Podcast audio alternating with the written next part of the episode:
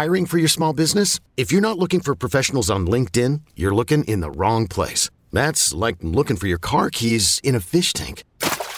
LinkedIn helps you hire professionals you can't find anywhere else, even those who aren't actively searching for a new job but might be open to the perfect role. In a given month, over 70% of LinkedIn users don't even visit other leading job sites. So start looking in the right place. With LinkedIn, you can hire professionals like a professional. Post your free job on linkedin.com slash recommend today. You could spend the weekend doing the same old whatever, or you could conquer the weekend in the all-new Hyundai Santa Fe. Visit HyundaiUSA.com for more details. Hyundai, there's joy in every journey.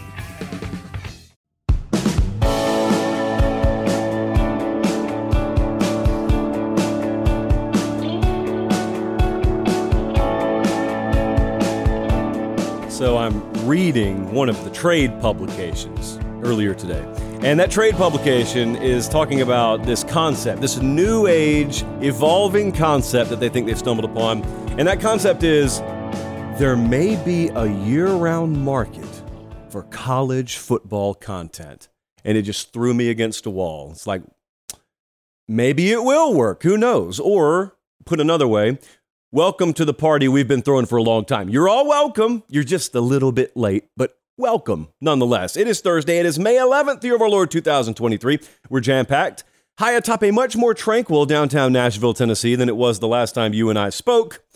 Wildcard teams all over this great sport of ours, and I've got to talk to you about several of them tonight. We still got portal intel to share. We still got guys that are floating out there in the portal, and they've still got to land somewhere, and a couple of them have. So I got to get you up to date on that. I started to started to take that fine tooth comb that we own and we started to brush our way through these different conferences earlier today and started to look at some of the biggest conference games. Now, this is normally the stuff that we would wait to talk about in July or August, and I'm not I'm not promising you that this is the last time I'm going to talk schedule, but I do want to at least start to broach the topic of which one of these which one of these conference games is a little bit bigger than the others. I got some to talk about in the SEC tonight. I've also got the FSU mood tracker. I've got a crushingly disappointing statement from producer Jesse in regard to that. They're watching us in Melbourne, Florida, Little Rock, Arkansas, Houma, Louisiana, and Flagstaff, Arizona. It has been such a busy week for us, and I cannot tell you hardly any of what we've been up to. But it's okay because you'll find out in due time. The biggest breaking news this week is I think my cough's gone. I think the congestion is gone. And if you hate the way I sound when I'm congested, it pales in comparison to how badly I hate the way I sound when I'm congested. Candidly, I wouldn't watch or listen to the show. It's bad for business for me to tell you that, but I wouldn't watch or listen. And yet you guys have. Our numbers haven't dipped any. And that fascinates me, and I thank you so much for that. So, my present to you, I'm not wasting any more time. We're diving into the show tonight. I was looking around earlier today. That's going to be a gift later, by the way. I was looking around and I'm I'm looking at the schedule for this year, and I'm looking at some of these teams, and I'm looking at some of these over unders that have come out. We got some wild card teams out here.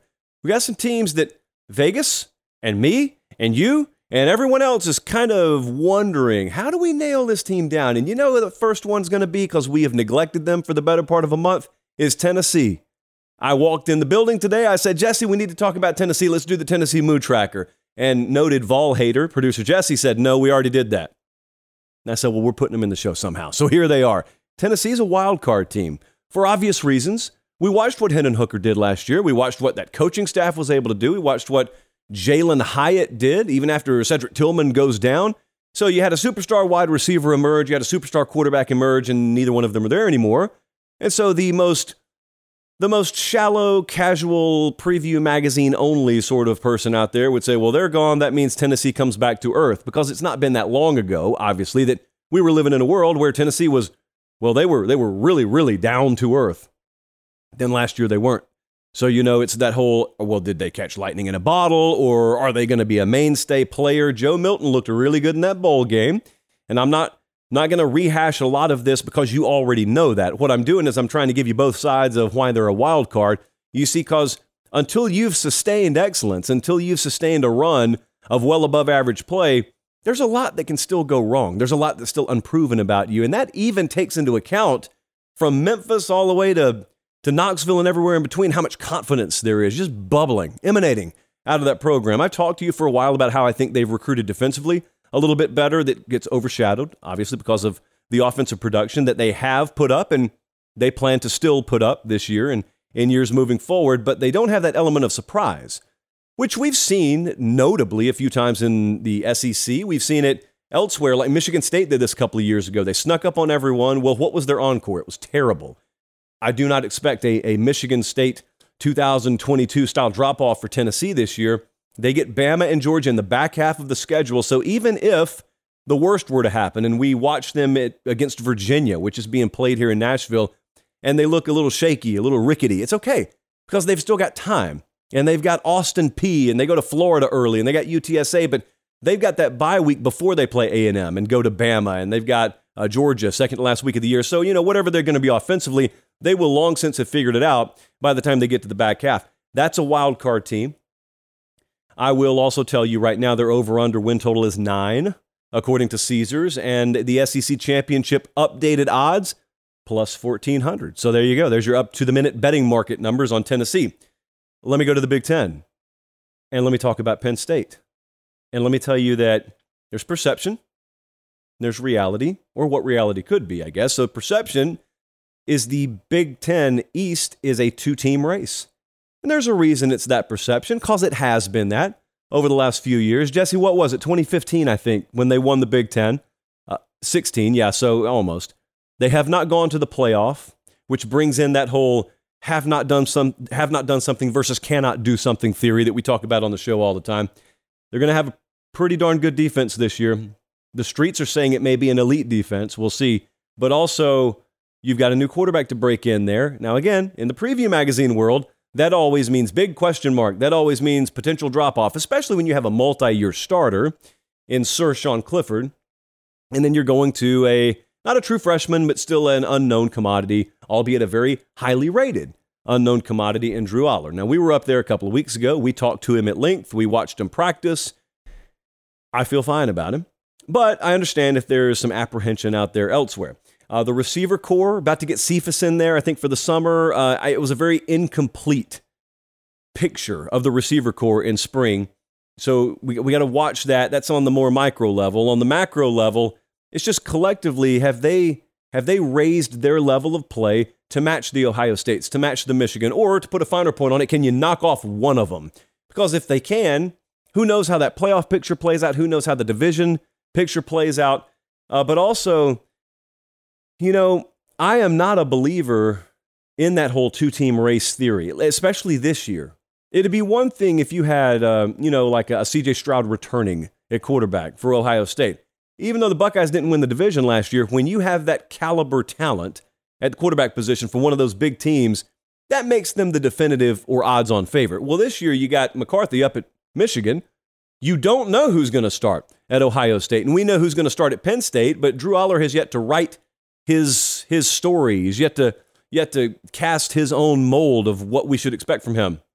And yet, Vegas is a believer because the over under win total for Penn State's nine and a half. You may say, oh, that's not high. Yeah, it is, friends. Nine and a half is a pretty high number.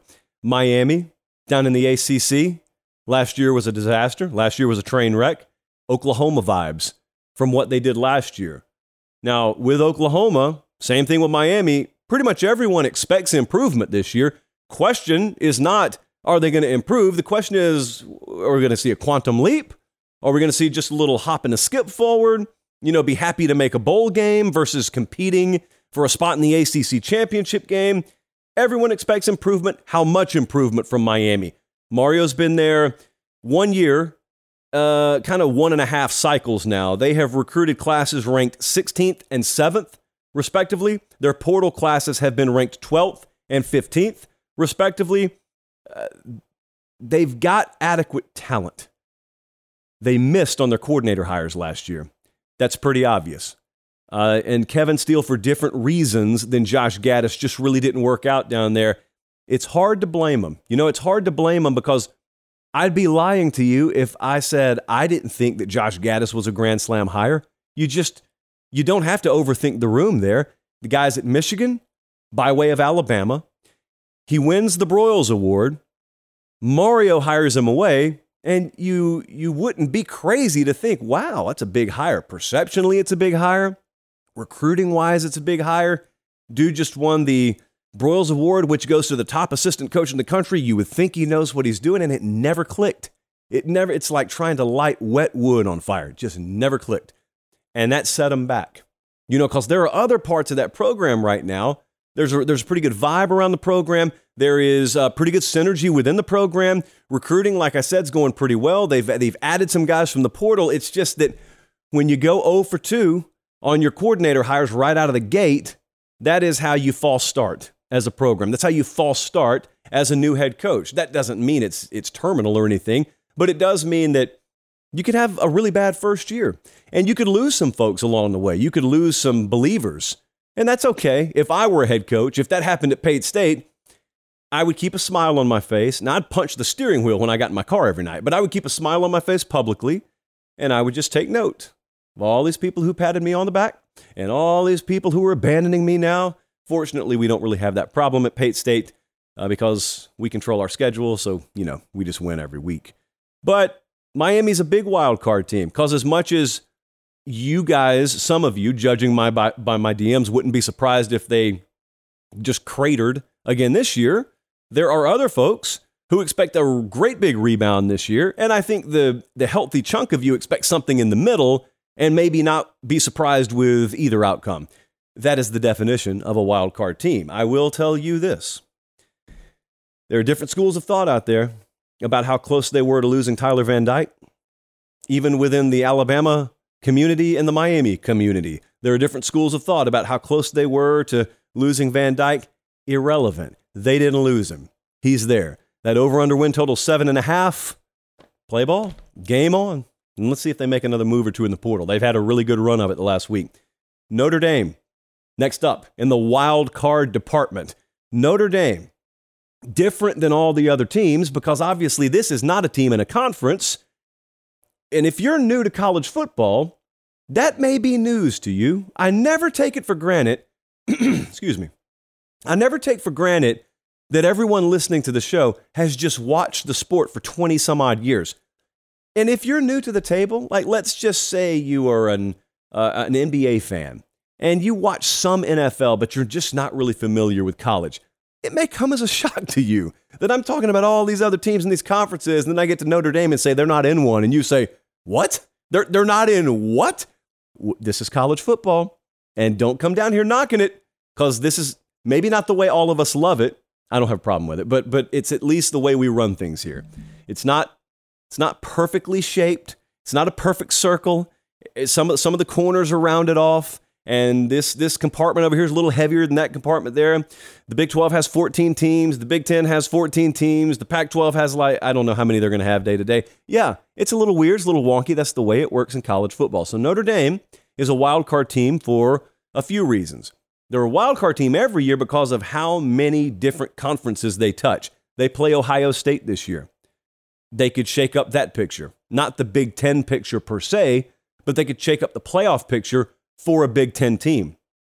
They play USC every year. They play Clemson again this year, and I think they go down there late in the year. They play Louisville, dark horse team that we have featured prominently in the ACC. They play NC State, so you know they they've got a lot of chances to affect pictures in a lot of different conferences. Sam Hartman's the main other reason at quarterback in the transfer portal why this is a wild card team. Ah, they're playing a game in Ireland, whatever. They closed strong last year recruiting class, they finished uh, number 12. So it was a really solid class. I've told you I thought it was overlooked because they had a ton of four star guys and no five star guys, which is what it is. It's still a very, very solid class. Their over under win totals eight and a half to win the national title, plus 2,200 odds. Very much a wild card team. The last wild card team is probably the biggest wild card team. So you can tell I did not go in any order here. But the last wild card team, where do you think I'm going to go if you're listening on podcast? How do you not go Texas A&M? Texas A&M has has given birth to my usage of my favorite metaphor, and I try and find a team to talk about this every single year. And, and Texas A&M is absolutely that team. What you got to look for, to use my favorite metaphor, is you got to find a team with a head coach who specializes in one side of the ball, and then he's making a move and he's bringing in a coordinator also normally on that side of the ball, and he's he's promising that he's delegating authority or play calling responsibility to that new hire. Well, we got all those boxes checked because we got Bobby Petrino in here, and he is the coordinator now for Jimbo Fisher. But it's Jimbo's offense, right? Well, maybe not this year, or maybe it is, or maybe it's Bobby Petrino calling Jimbo's offense. And the, my metaphor is always the dad in the passenger seat trying to let the son drive for the first time but then all of a sudden you leave the church parking lot where it's just easy to donut your way to death. And then all of a sudden you're out on the main road and here comes one of those logging trucks. Do you reach over? Do you grab the wheel? Just make sure you get past the truck. In other words, does Jimbo grab the wheel during that Miami game? Does he grab the wheel during the Arkansas game? Or does he does he let it go? Does he just kiss his hand, touch the roof, and come what may? I'm teaching this kid how to drive. Is Jimbo, come what may, Bobby Petrino's my offensive coordinator, or is he, eh, it's going to be a week to week sort of thing? Big wild card team here. Because I, I got a lot of Aggie friends who have a lot of strong opinions on this. And I also think that this is one of those teams where what they do this year transcends just the Texas A&M fan base because I think Jimbo has gotten his program to a point where everyone's got an opinion on him. You can go ask a New Mexico State fan. You can go ask a UNLV fan. Hey, Jimbo Fisher, Texas A&M, thoughts. Very few people at this point say, I don't really think one way or the other about them. A lot of folks have a firmly entrenched opinion, positive or negative. Very few people are indifferent. Las Vegas, what do they think? Over under win total. Year after not making a bowl game? What do you think? Six and a half, seven? Absolutely not. Right back up there at eight and a half. Why? Because the talent roster's too good. They can't afford to hang a number lower than that because they know how mightily A&M underachieved last year. Now, from an odds maker's perspective, you acknowledge last year, but you're trying to set a number for this year. And so this year, they know that eight and a half is a very fair number for that talent roster. And they also know that last year happened because of certain reasons. And those reasons seemingly have been addressed with the hiring of a new offensive coordinator, right? Your odds making community has no way of knowing whether Jimbo's going to follow through on his stated reasons for hiring that coordinator. So they got to put that eight and a half out there. And that concludes my top five wildcard teams. I don't think that's an exhaustive list because I we had to shave several teams out of there. So it's a it's a, a healthy amount of summertime that we still have coming up. Not to be confused with off season that we can talk about that. But I do want to zero in on one team here. And I want to welcome you to the show, by the way, if you're watching. Um, I guess it's been a while. I haven't explained the format. We do the show live Sunday night and Thursday night this time of year, 8 Eastern, 7 Central. But we also format the show to where if you want to listen to it on podcast, that's fine. You don't lose anything. It's pretty graphics, little spinny logo in the background. But you really don't lose anything. So you can just take it, listen to it the next day at work instead of doing actual work. We encourage that sort of behavior. And also, you can find the full length shows on the YouTube channel anytime you want. And if you want to go through individual videos clipped from the main show, those are also there. Plus a few shorts and random videos from the Late Kick Extra podcast, which otherwise is just an audio only feature. So a lot going on. Okay, this this whole concept of vacation, that stuff normal people do, we don't we don't really do that. Ohio State is changing. There are some changes being made in Columbus, Ohio. A little refresher here on what the streets are saying. It's crazy how much this is upended over the last 24 months because 24 short months ago, give or take on the math, the going theory was Michigan would never beat Ohio State again. There was just a stranglehold. Urban had seamlessly transitioned to Ryan Day, and Ryan Day was humming along, recruiting, even maybe ticking a bit up from the days of Urban Meyer, and certainly there was going to be the same intensity and the same focus and the same razor sharp execution, and the quarterbacks were still going to come through there, and and it was the way it was for a little while until it wasn't. Meemaw's famous saying: "Things are always the way they are until they are not." Sage wisdom from Meemaw. And so I went from listening to certain people tell me that that team in Columbus was going to dominate forever, to the same people telling me 24 months later, Ohio State can't beat Michigan. Can't. Like, cannot beat them. Get their best effort, and they still can't beat Michigan. That is a little foolish to me. May, maybe they will not I guess, is something I can pick up if that's what you're putting down. But cannot? This is a really good team. Plus, I presented the science to you the other day that for the past six years running, the team with the most first round draft picks the following April was the team that just won the national championship. And the mock draft community is telling us resoundingly Ohio State projects to have the most first rounders next spring, which means scientifically, not according to me, scientifically, means Ohio State should win the title. Um, it's a little tongue in cheek there, but not really because I think it's going to be a really good team. But anyway, the changes I'm talking about are changes that once upon a time people did not think would happen. But what do we what do we always focus on here? I've already said it once in this show tonight. I always take the sledgehammer this time of year and I pound on the idea that there is a difference, guys, between saying something cannot happen and something just has not happened. There is a lot in this sport that hasn't happened that is dressed up as cannot happen. And let me give you an example. Stop me if you've heard this, or stop yourself if you said this. Ryan Day can't win a national championship. Well, Ryan Day has not won a national championship. That's true. Cannot? Can't win a national title? I call BS on it. I listened to it about Kirby for a long time. Long time, like what, five, four or five years or something like that. And then all of a sudden he ran off two in a row, and obviously no one says that anymore. And, and you can't find anyone to admit that they used to traffic in that nonsense.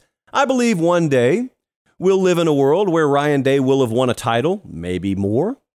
And no one will admit that they're saying what a lot of people are saying right now, and that is he can't win. No, he hasn't. He hasn't won one. He's gotten close, hasn't won one. That's different than can't win one. But what are these changes? Well, these changes are because of failure and not failure in the classical sense because he's got about as good a winning percentage as any coach has had over the last several years, but it's not good enough.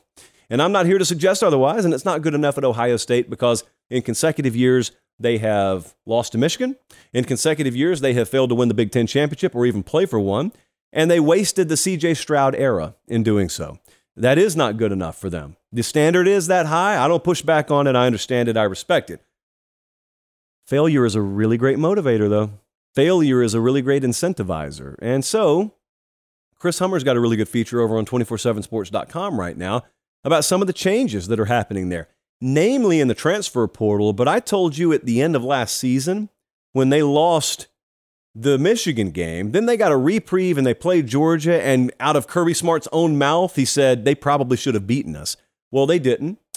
And uh, you go into you go into a very, very long, dark winter, and you're forced to look in the mirror and question everything.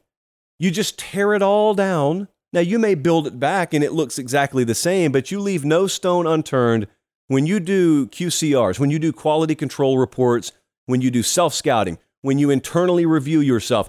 You got to go top to bottom, and nothing is off the table. You got to make sure that razor sharp efficiency in every corner of your program is prioritized. Well, I'll tell you one area where we've seen Ohio State evolve a little bit, and this was in Chris Hummer's feature. So I got two quotes for you. One of them is from a year ago. This was Ryan Day talking about the transfer portal. Now, listen to how different it's going to sound compared to what I'm about to read you. This is Ryan Day about a year ago. Quote, we really haven't spent a lot of time focusing on the portal because I think if you want to sustain the program for a long period of time, I think recruits and their families, when you recruit them and talk to them about the plan for them to develop in your program, they want to see that happen. And they really don't want to see a transfer come up and jump somebody in line. Reasonable? Well, then last year happened. And then we fast forward, and this is Ryan Day from earlier this month, according to our friends at Bucknuts. Quote As you guys know, we've been very careful to add pieces here but we know it's a necessary thing. And so we have to sit down at the end of spring and identify what positions do we feel good about? Where do we have depth?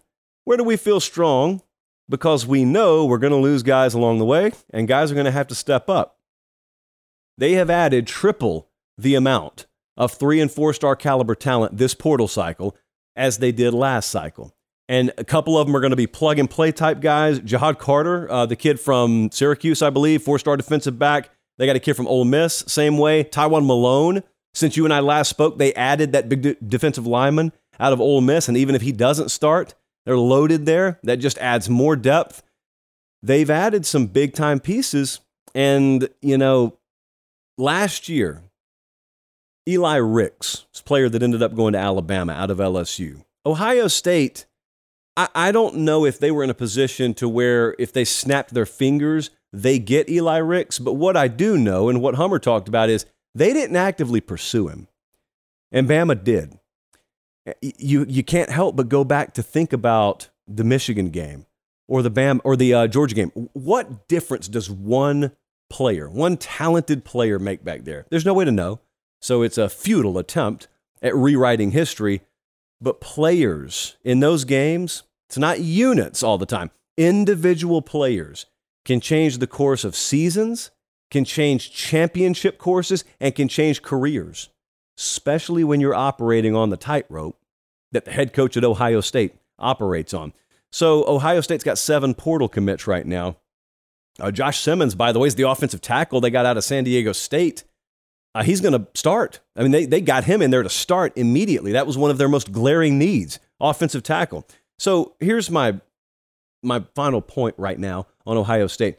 Don't be fooled by thinking the book is written on a guy. So it used to be with head coaches that you coached a couple of different places out of the spotlight before you got a shot at a big time program. So you had gone through the trial and error phase you had learned lessons, you had tried out things and found out what does work, what doesn't work. And by the time you get an Ohio State caliber job, you've got like 15 years under your belt. And that's not to mention all the time you spent cutting your teeth as a grad assistant or a position coach or a coordinator. It's not the way it is anymore all the time. And therefore, Ryan Day is at his first head coaching job, and it's Ohio State thing about it is you can't change the way progress works. You can't change the way professional maturation works. You still got to learn the lessons. You've still got to trial and error. You still got to find out what works, what doesn't work. You still got to make mistakes. No one's immune from it.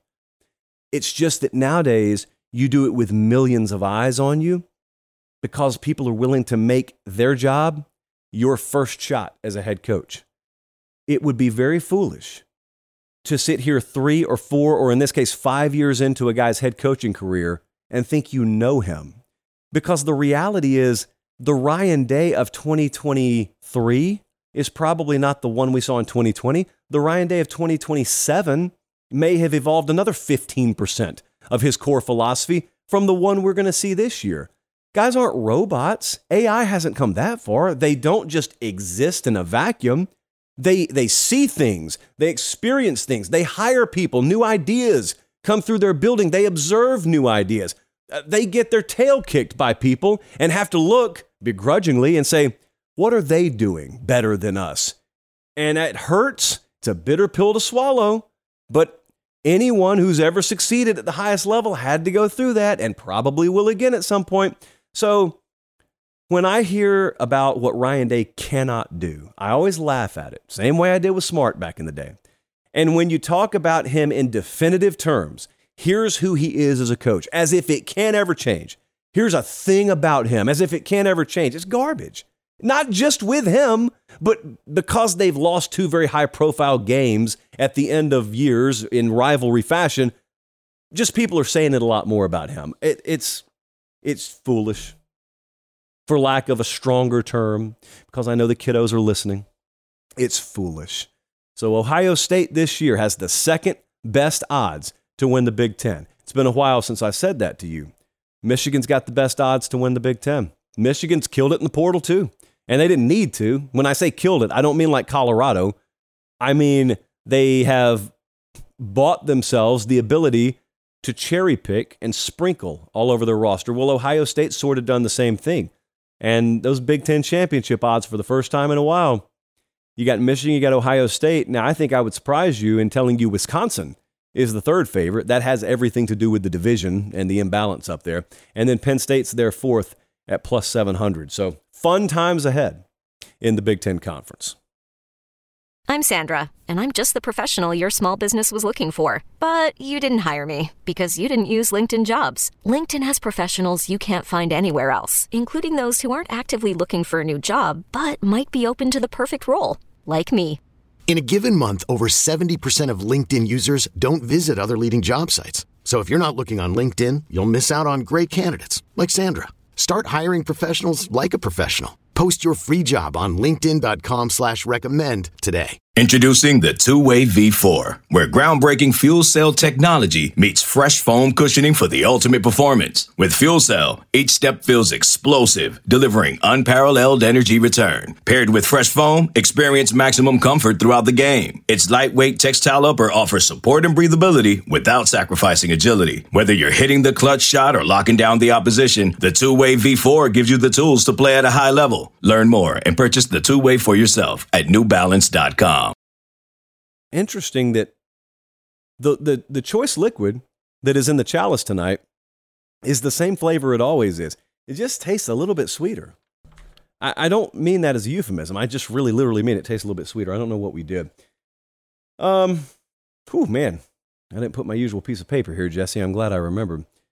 Academy Sports and Outdoors was in the was in the mainstream conversation on the Twitters the other day. So someone back in 2020 did a comparative analysis. They did one of those either or. It might as well have been a poll question. And they said you can only choose one place to shop for the rest of your life.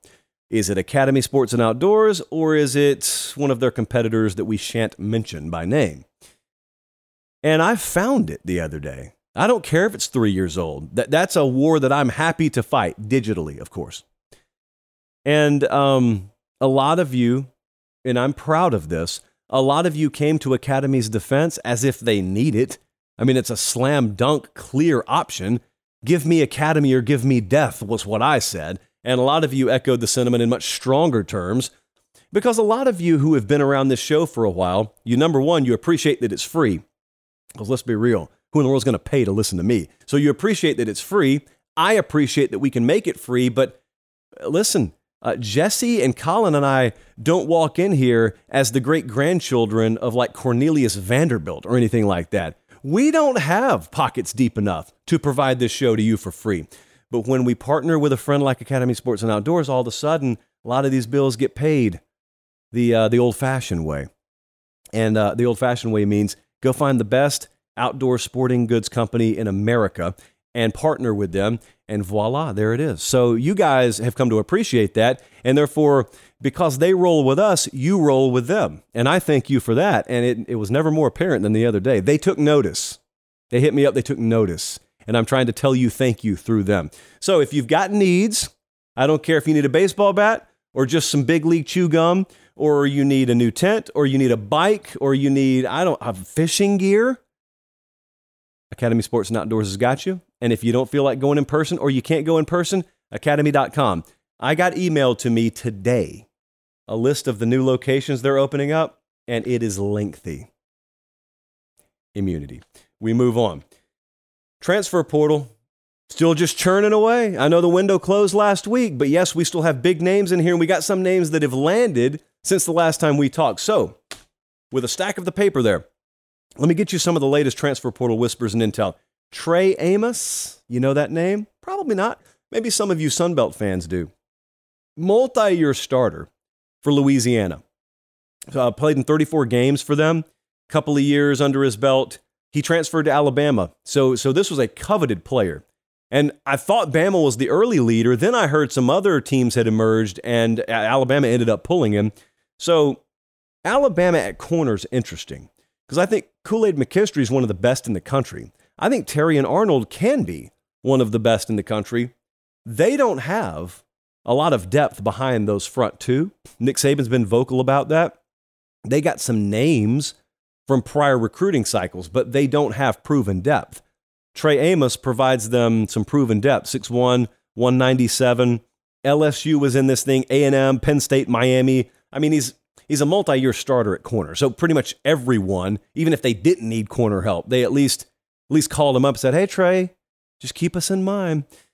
And Nick Saban ended up landing him. So this is a big get for them. And that's even without the risk of injury this year. They needed it, but especially if one of those guys went down for Alabama, that would end up being a glaring hole on an otherwise championship contending team. I've also got to talk to you about some some Colorado odds and ends, but this time it involves a player leaving Colorado, and that is Jordan Tyson. And we talked about him for a while. That is a former four star receiver there. He led Colorado in receptions last year or receiving yards, led him in touchdowns last year. He's a pretty good player. He had five touchdowns as a freshman. He's going to play for Kenny Dillingham. He's going to play for Arizona State. So he's staying out west. He's 6'2, 180, got three years remaining. And there were several big time players in this one too. Oklahoma was there, A&M was there, Auburn, TCU. And so this is a big get for Dillingham. Remember now, they also made some noise in landing Jaden Rashada. There's no guarantee he's starting for them at quarterback this year, but but for those of you who are getting your names confused, Rashada was that quarterback that had the the big dust up in NIL um, fashion with Florida. Well, Rashada landed at Arizona State. And so now you got to get players for him to throw to if he is their starter this year. Whoever's starting out there, Jordan Tyson will probably be an integral part of their passing game. Now, as for a guy who has not landed yet, and this is a big name, I don't care how late it is in the cycle, you got to stay locked in on names like this.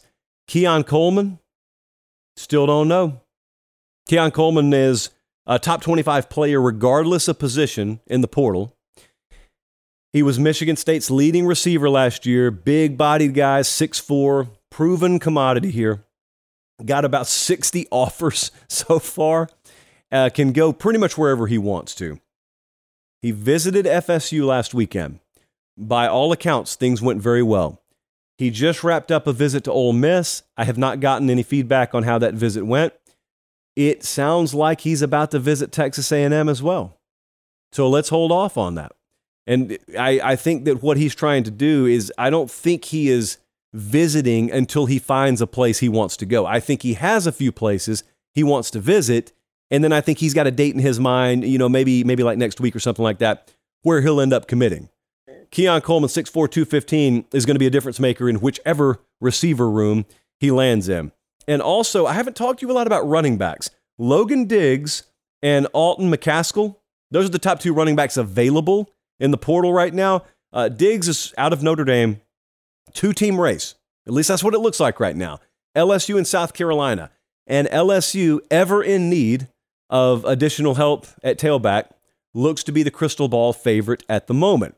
And as for McCaskill, he's out of Houston because pretty much well i'm not going to i'm not going to hate on houston. I'm just saying they've lost a lot of players to the portal.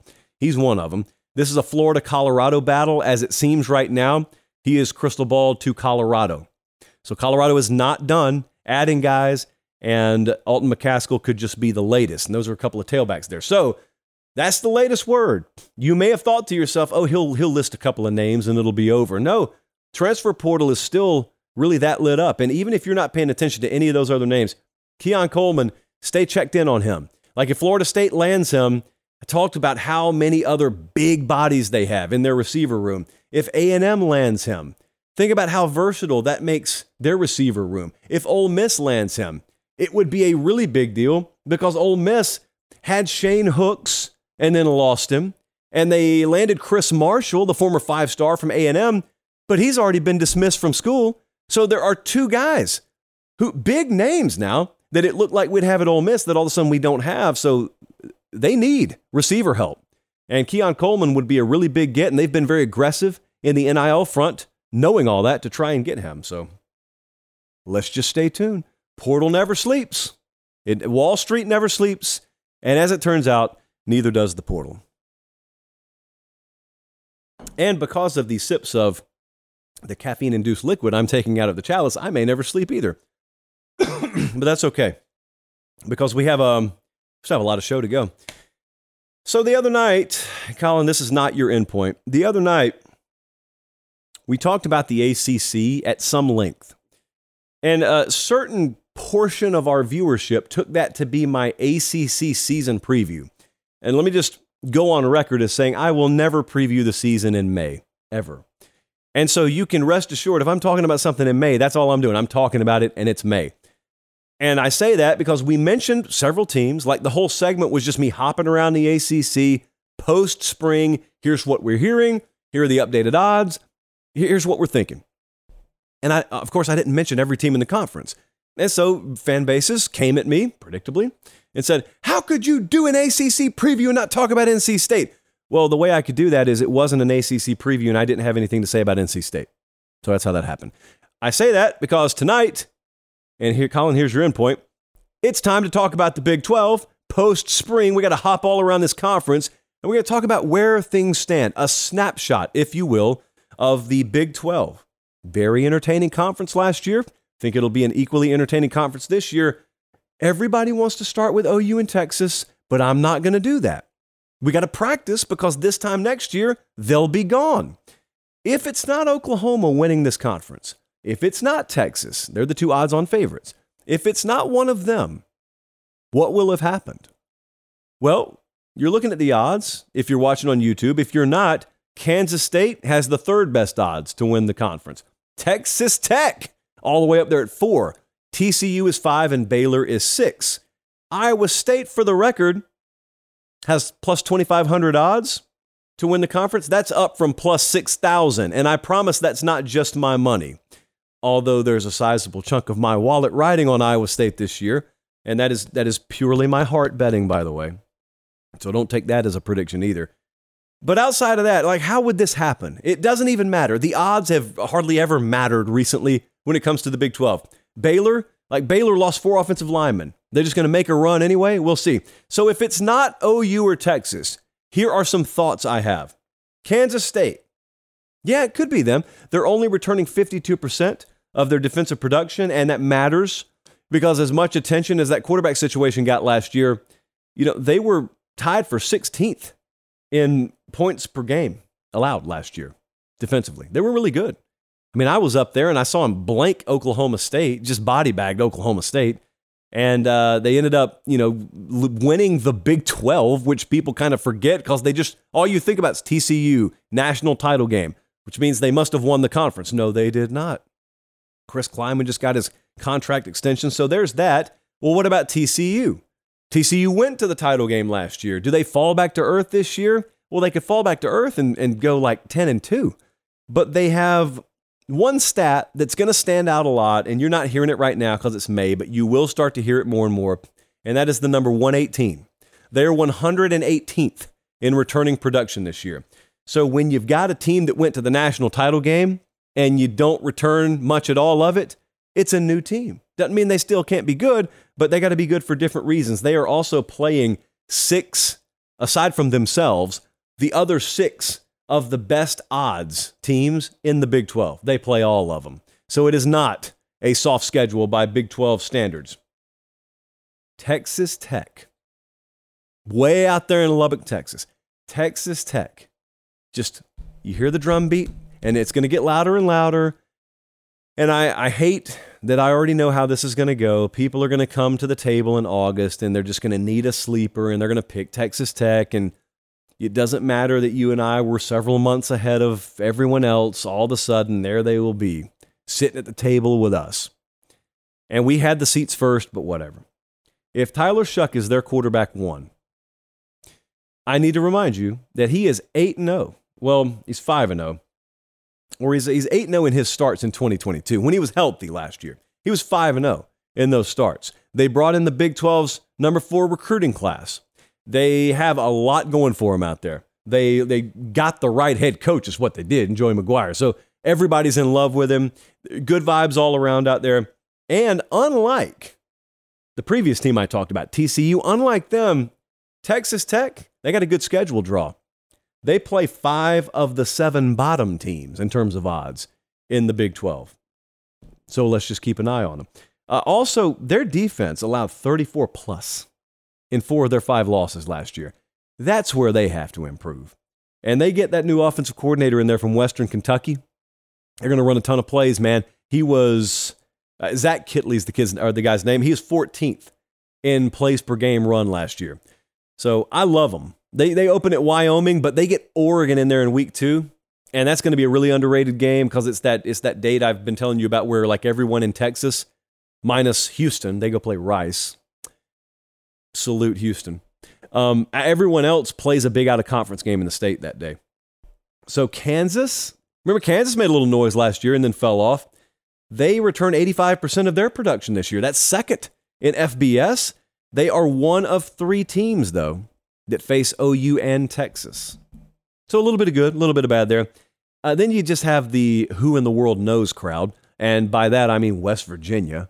Just, I wrote three question marks on this piece of paper. I don't know. We didn't know if Neal Brown was going to still be the head coach there. They've got a tough non conference. They play Penn State, they play Pitt, they go to TCU, to Oklahoma, to Baylor, and um, I don't know. I just don't know. But if it is Texas and Oklahoma, so that that's the whole crowd of if it's not them. If it is Texas and OU, the last time that one of those two was not the preseason favorite to win the Big 12, how far back do you think you have to go? You got to go all the way back to 2015. And yet, Texas has not won this conference since 2009, which, even for the people who know they've struggled, has to be stunning. That is a punch to the chest. Do you know 2009? That was the year they played Bama in the title game. That's the last time that Texas won the Big 12 championship. That's a long time ago.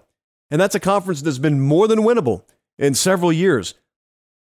Texas is going to be in good position. If I had to pick the conference right now, I'd pick Texas to win it, which means absolutely nothing. But I, I just have to warn you last year, remember the model, which I hold in my hand right now, the model was drunk on Texas. And it may very well be this year. But unlike last year, maybe I'll ride with the model when it comes to Texas this year. Their over under win totals nine and a half, heavily juiced towards the over. It does not surprise me that they're taking a lot of over bets right now on Texas. Uh, OU, in the meantime, needs the major bounce back. Texas has been trending in the right direction. Granted, they're two years in under Sark. They're only one year in under Brent Venables. But Vegas hung nine and a half on Oklahoma too. So so they're looking at both of them, saying same win total, and uh, slightly better odds for Texas to win the conference. Texas is plus 110, OU is plus 325. But Oklahoma didn't have quarterback depth last year. They've got it now. Dillon Gabriel's there, but they got Jackson Arnold in there as a true freshman. Uh, won the Elite 11 when we were out there last year. They play six of the bottom seven teams in the Big 12 in terms of preseason odds. And of course, they get Texas and Dallas. And whomst knows, maybe I'll be at that game again this year. Big turnaround needed, some kind of turnaround expected. You also need to remember they have those four newcomers this year. It takes a lot of getting used to, I know. You got Brigham Young, you got Central Florida, you got Houston, you got Cincinnati, but where do they fit in? You, you, it's one thing to know what conference they're in, but this is always interesting. Like from the odds maker's perspective, how good are they compared to the rest of the conference? Where are they slotting them in? Well, I'll tell you. Right now, Central Florida has the seventh best odds to win the conference. They're tied for the seventh best odds to win the conference. They are tied with Iowa State. So this is this is not scientific, but just to give you an idea of what Vegas thinks, they view Central Florida about equal with Iowa State. They view Brigham Young at 11 they put Cincy at what tied for 12 and Houston, the worst team in terms of odds in the conference to start the year. So most of these newcomers come in at the bottom of the conference. Central Florida viewed to be around the middle part of the conference. Central Florida back to back nine win seasons. They replace four offensive linemen. Like that's the big question for them. Brigham Young, one of three teams in the conference to play OU in Texas. Cincy is 124 in returning production this year. So they got gutted pretty thoroughly. Houston got ravaged by the portal. So it does not surprise me that those are the numbers Vegas put next to them. But nonetheless, that is where the, uh, the new kids on the block there in the Big 12 are slotted. And again, you've got three teams with over under win totals of eight or more, and that's Texas, OU, and Kansas State. Game on in the Big 12. Just a snapshot, people. It's not an actual prediction. It's not an overarching preview, just a little snapshot. I had a little fun today looking at the schedules. You know, um, this is the time of year, as I told you the other day, I think, where I start to try and figure out the, the yet to be named tour and the destinations on that tour for this coming fall. There are some weeks where I'm so sure of where we're going to be, which means it'll just go up in smoke. It'll just catastrophe will strike my plans that I write in pencil for a reason after week one. But I was looking over it and I said, Jesse, you know what we can start doing? It's, it's not too early. We can start talking about some of the biggest games in these conferences. And since this show has been void of a lot of SEC talk so far, let's just open the book. Let's look at the SEC schedule this year. Let's talk about some of the biggest conference games, not out of conference games. Uh, Tennessee at Bama is where it starts for me. That's in week eight. Like last year, Director Colin was there, so everyone was there in Neyland Stadium when Tennessee took down Bama for the first time in a decade and a half. Used to be a huge rivalry, and it can be again, but hey, if you were college age, you didn't know because you've just known Bama domination. And then all of a sudden, you saw what that rivalry actually meant because you saw the other team win it. And I had been talking to you guys all week about if Tennessee wins it, you're going to see something like you've never seen before. Well, Tennessee won it. And you saw a scene like you've never seen before. The scene in Neyland Stadium after they beat Alabama topped any scene I've ever seen at a national championship game, which makes no sense to anyone in any other sport. But that's college football. Saturdays in the fall, that's college football. The third Saturday in October, in particular, is the name of this rivalry. And they played in Tuscaloosa this year. I've been to many a Tennessee Alabama game, both venues, but it's been a long time since I've been to a Tennessee Bama game where the Bama crowd actually feared losing. They'll feel that this year, which adds the juice to the rivalry that, quite frankly, it had lacked over the past few years. That alone is reason enough for me to put this game as one of, if not the uh, biggest circles on the SEC schedule of games I'm looking forward to. I'm going to go with a really random game next, and it's the week before Bama plays Tennessee. Week seven, little off the radar here. Florida at South Carolina. I told you it's a little off the radar, but you got to think about uh, what what I care about. Okay, so you may value different things. You may you may just load it up with a bunch of Bama and Georgia, which is fine. I care about this game because I know the boat that both of those staffs are in. So Shane Beamer has overachieved two years in a row. Billy Napier badly needs something to sell to his fan base this year. South Carolina will have already played a pretty meaty schedule. They will have already played North Carolina. They will have already gone to Georgia and to Tennessee, but they'll be coming off a bye week here. Florida will not. And so, whatever the best version, the most battle tested best version of South Carolina is, will probably get it here. And they get to host Florida in this game, too. Florida, on the other hand, for all the consternation around this program and for all the lack of hope around this team this year, they don't have a murderer's row of a schedule to start out, guys. They go to Utah to start week one, but then they also have McNeese, they got Charlotte, they got Kentucky and Vandy early in the year. They do have Tennessee there, but there's a chance, especially if they pull one upset, there's a chance that Florida either is just, they could just be better than we thought. They could also be a little inflated.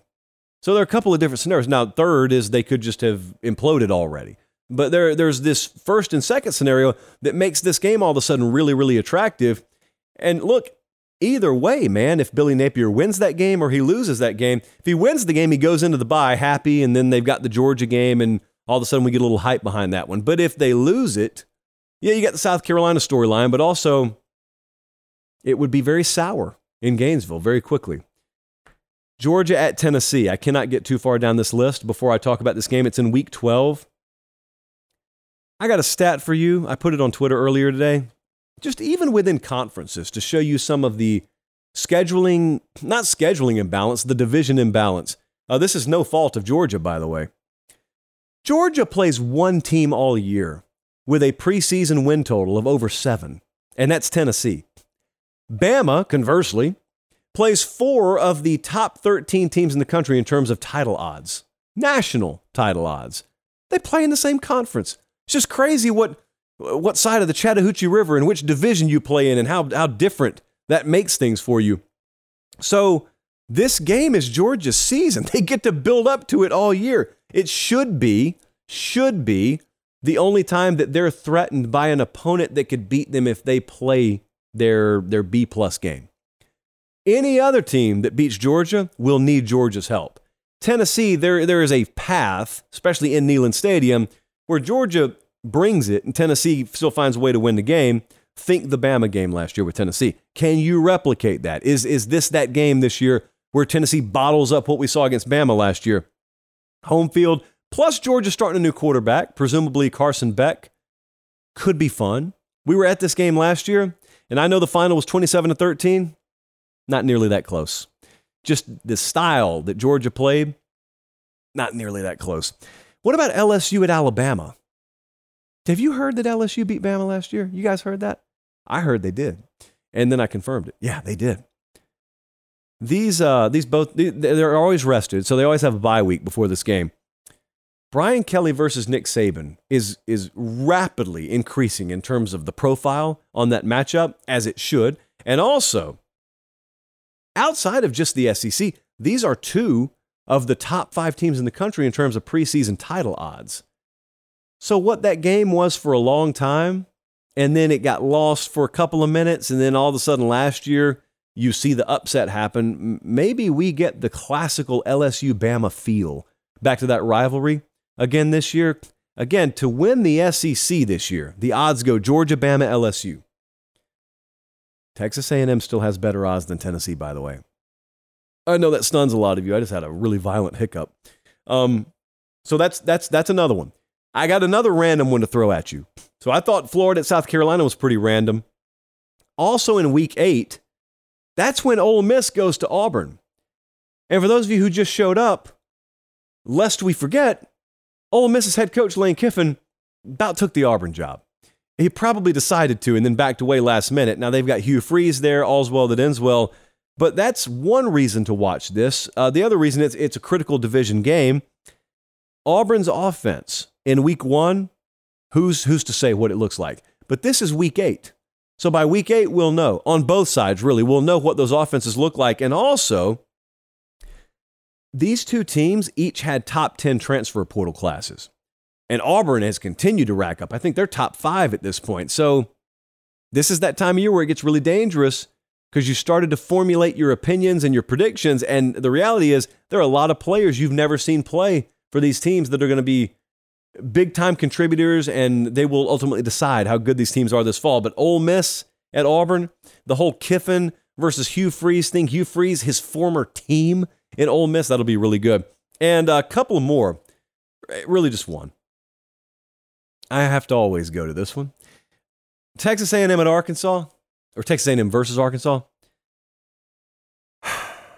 So I re- when my when my picture this game in my head, I always picture that neither of them has played anyone. I always picture it as the first big game, but that's never true. I don't know why my mind works that way. So this year, for example, it's week five when the game happens. Arkansas will have already played Brigham Young and at LSU. A&M will have already played at Miami and versus Auburn. So they could be undefeated and rolling. Both of them could have a loss. Both of them could have two losses. Could be some mixed mixed bag of that, mismatch of that. I guess is what I'm trying to say. Um, but here's the other thing. Until further notice, just assume every A&M game is going to be close, like this one was last year.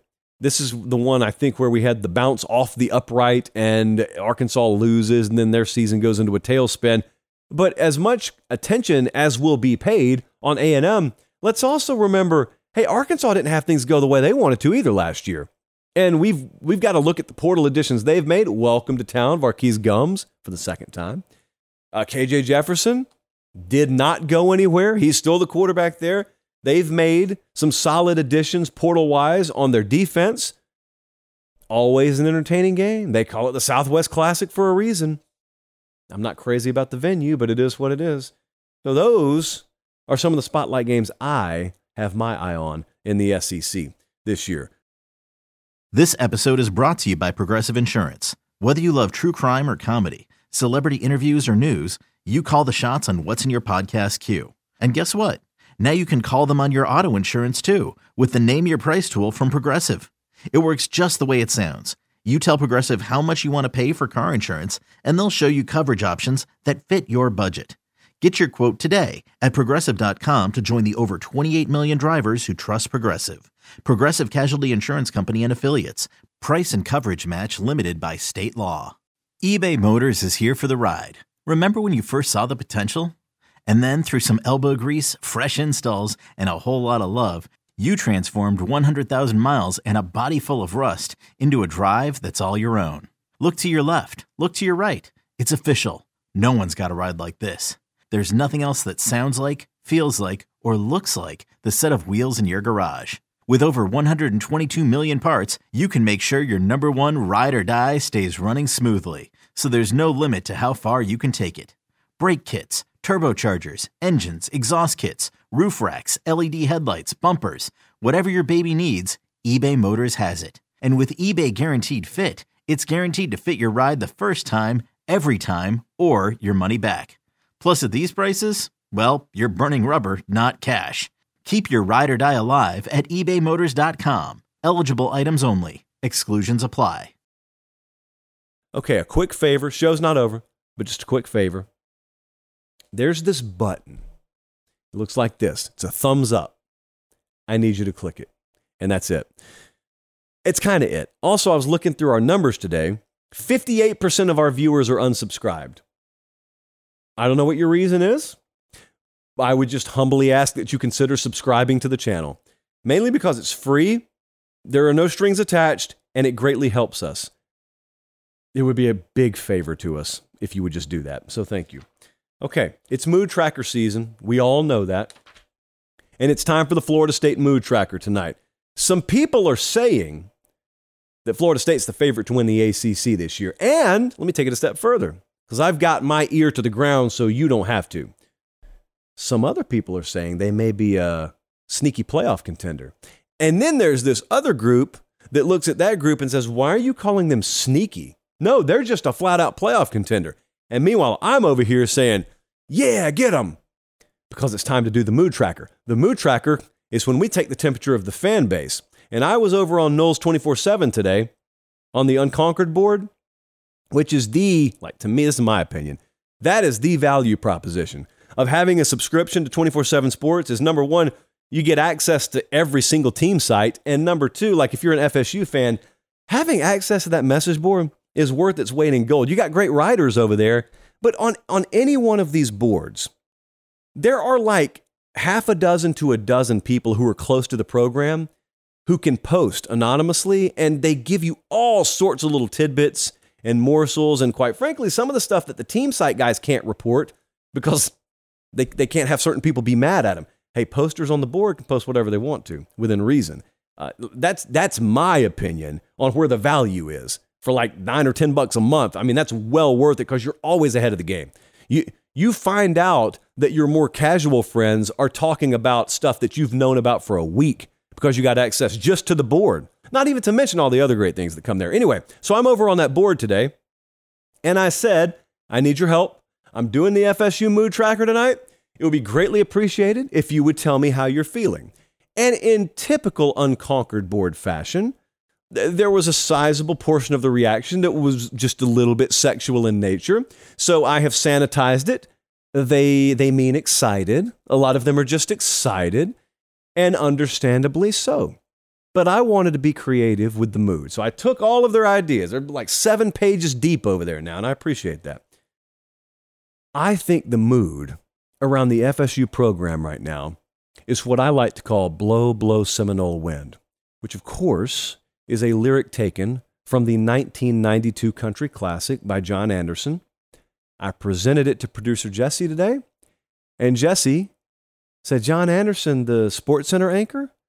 And it's just for all the good that Jesse does. He, there is no one who delivers more crushingly disappointing statements to me on the regular than Jesse when it comes to music, when it comes to TV, when it comes to culture, when it, I don't know. Eh, but anyway, I played the song for him, so he's at least been cultured somewhat today. John Anderson's performing at the Ryman in like two weeks. He's typing in the prompter right now. Be a professional. Go watch the Celtics game. So, anyway, Blow, Blow Seminole Wind is a great lyric from a country song, but it can also apply to the mood around the Florida State fan base right now. Because if you would to th- if you, if you were to think just a couple of years ago, or even last year, about what a lot of people were saying about Mike Norvell, they disappeared. So they're all ghosts now. But what were they saying? Because it didn't take off like a rocket immediately. What were they saying? Oh, another swing and a miss. Another another team took a chance on a G5 coach, swing and a miss. No, you're wrong.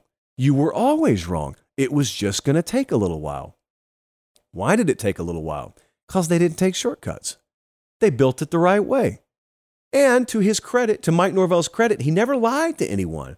He never led them to believe otherwise. He didn't walk in there, and he could have, on the speaking circuit, talking to boosters, saying, We're going to get this thing turned around immediately. We're going to give you a product you can be proud of in 2021. He told them, he was really upfront. Here's the rebuild. Here's what we got to do. Here's what I inherited. Here's what you do and don't know. And here's how long it's going to take. They backed away. They gave him time. And more so and more so last year, started to feel that wind blow a little bit more. And then you cap it in, in fantastic fashion. And now, lo and behold, you're a favorite or a co favorite to win the ACC. You're in the playoff conversation, and that wind's blowing. Here's the thing about the wind that's blowing down there it's not just a quick breeze, it's a little bit more than that because they built it the right way. And because of that, you got Florida State fans who, for the first time in a while, are feeling the kind of energy and enthusiasm that you feel when you know you've got a sustainable contender on your hands. Some of us in our youth knew Florida State to be that. In fact, the national championship picture for a long time felt incomplete without Florida State's name in there. If you're in your late 20s, certainly 30s or 40s or 50s, you know what I'm talking about. But if you're in your early 20s or your late teens, you don't know that. You know, they had a year back in 2013 where they won a title. But by and large, you know, other than that, it started to trend downward. And that was more like a blip than anything in your mind when it comes to them as a national title contender. But don't let people fool you, whether you're a Florida State fan or not. They have lied to you for a while. They have lied to you and they've told you that the playoff has built this model where a few teams benefit and they pull away from the rest of the sport. And try as you might, you can't do anything about it. It's a lie. It's always been a lie. Like LSU in 2019. Did it hold them back? No. Why didn't it hold them back? Because they had players who were good enough to win. The end. Uh, Michigan. Has it held them back? No. Because they develop, they put their guys in position to succeed, and they've been good enough to win. Florida State. The sport hadn't held them back, they've held themselves back. And now they are putting together pieces to get back on track. Wind's blowing a little bit harder. And all of a sudden, Florida State's right smack dab back in the middle of national championship conversations, and they may validate that this year. And yet again, you'll see another brand resurrected. They're back at the party. And yet again, you'll look around and say, well, these people lied to me. They told me that if you weren't already at the table in the playoff era, you couldn't make your way over there. Yes, you can. Yeah, you just got to take care of your business. Yes, you can. It's always been an excuse to suggest otherwise. Tennessee's been terrible for a long time. They've been bad for a long time. All of a sudden, they're not anymore. Did, did the playoff era hold them back or did Tennessee hold them back? Same thing with Florida State. So, this year's a pivotal year. Week one's a pivotal week one. Not a must win. Saw somebody talking about the Jets today in the New York market. Week one of an NFL season. Week one's a must win. Like the Jets can lose 42 to 3 in week one and be fine. But even in college football, it's not a must win in week one. But for all the expectation, sure would be nice to knock off LSU again, wouldn't it? Because then we just look at the ACC schedule, and the next thing on your mind, if you're an FSU fan or just a national fan, is uh, they're playing at Clemson in week four, aren't they? And let me just paint you a picture, okay? As you're looking at the schedule on the screen right now, or if you're not, if you're listening on podcast, the LSU game and the Clemson game, they're both in September. After that, there is not another game on that schedule that you'll look at and view Florida State as anything other than a favorite in. I don't know how the season will actually pan out, but when I start running off Va Tech, Cuse, Duke, Wake, Pitt, Miami, North Alabama at Florida at the end of the year, if they've beaten FSU or LSU, if they've beaten Clemson, especially if they've beaten both of them, you don't expect them to lose again. So if you're out there and you're wondering where all this hype's coming from, and you're wondering where these, these playoff whispers are coming from, that's where they're coming from. Because that's feasible. And even if they drop one of those games, they win the rest of them, they're right there in the conversation. It's feasible. Jordan Travis is back this year. Verse defensively came back this year. They got another good transfer portal haul. So, there's no division in this conference this year either. You know, so it's not going to be one of those cases where just because they happen to be on the wrong side of the fence, if they drop the game to Clemson, they, they're locked out of the title game. No, Mm-mm, not anymore. It's not the way it works. The ACC had the good sense to do what the Big Ten should have done yesterday, and that is get rid of the division format like the Pac, that, that Pac 12 did. Put the two best teams in the conference title game. Is Florida State going to be one of those two best teams? Preseason, it sure looks like it. Postseason, wouldn't shock me if it looks the same way. But yeah, they're excited down there. And unlike some of you out there who have false excitement, they should be excited. I'm excited because the show's over, so we get to go play ping pong now. Thank you guys so much. We'll be back here Sunday night for Direct Colin, for producer Jesse, for Bradley the Associate. I'm Josh Pate. Take care. Have a great rest of your evening, and God bless.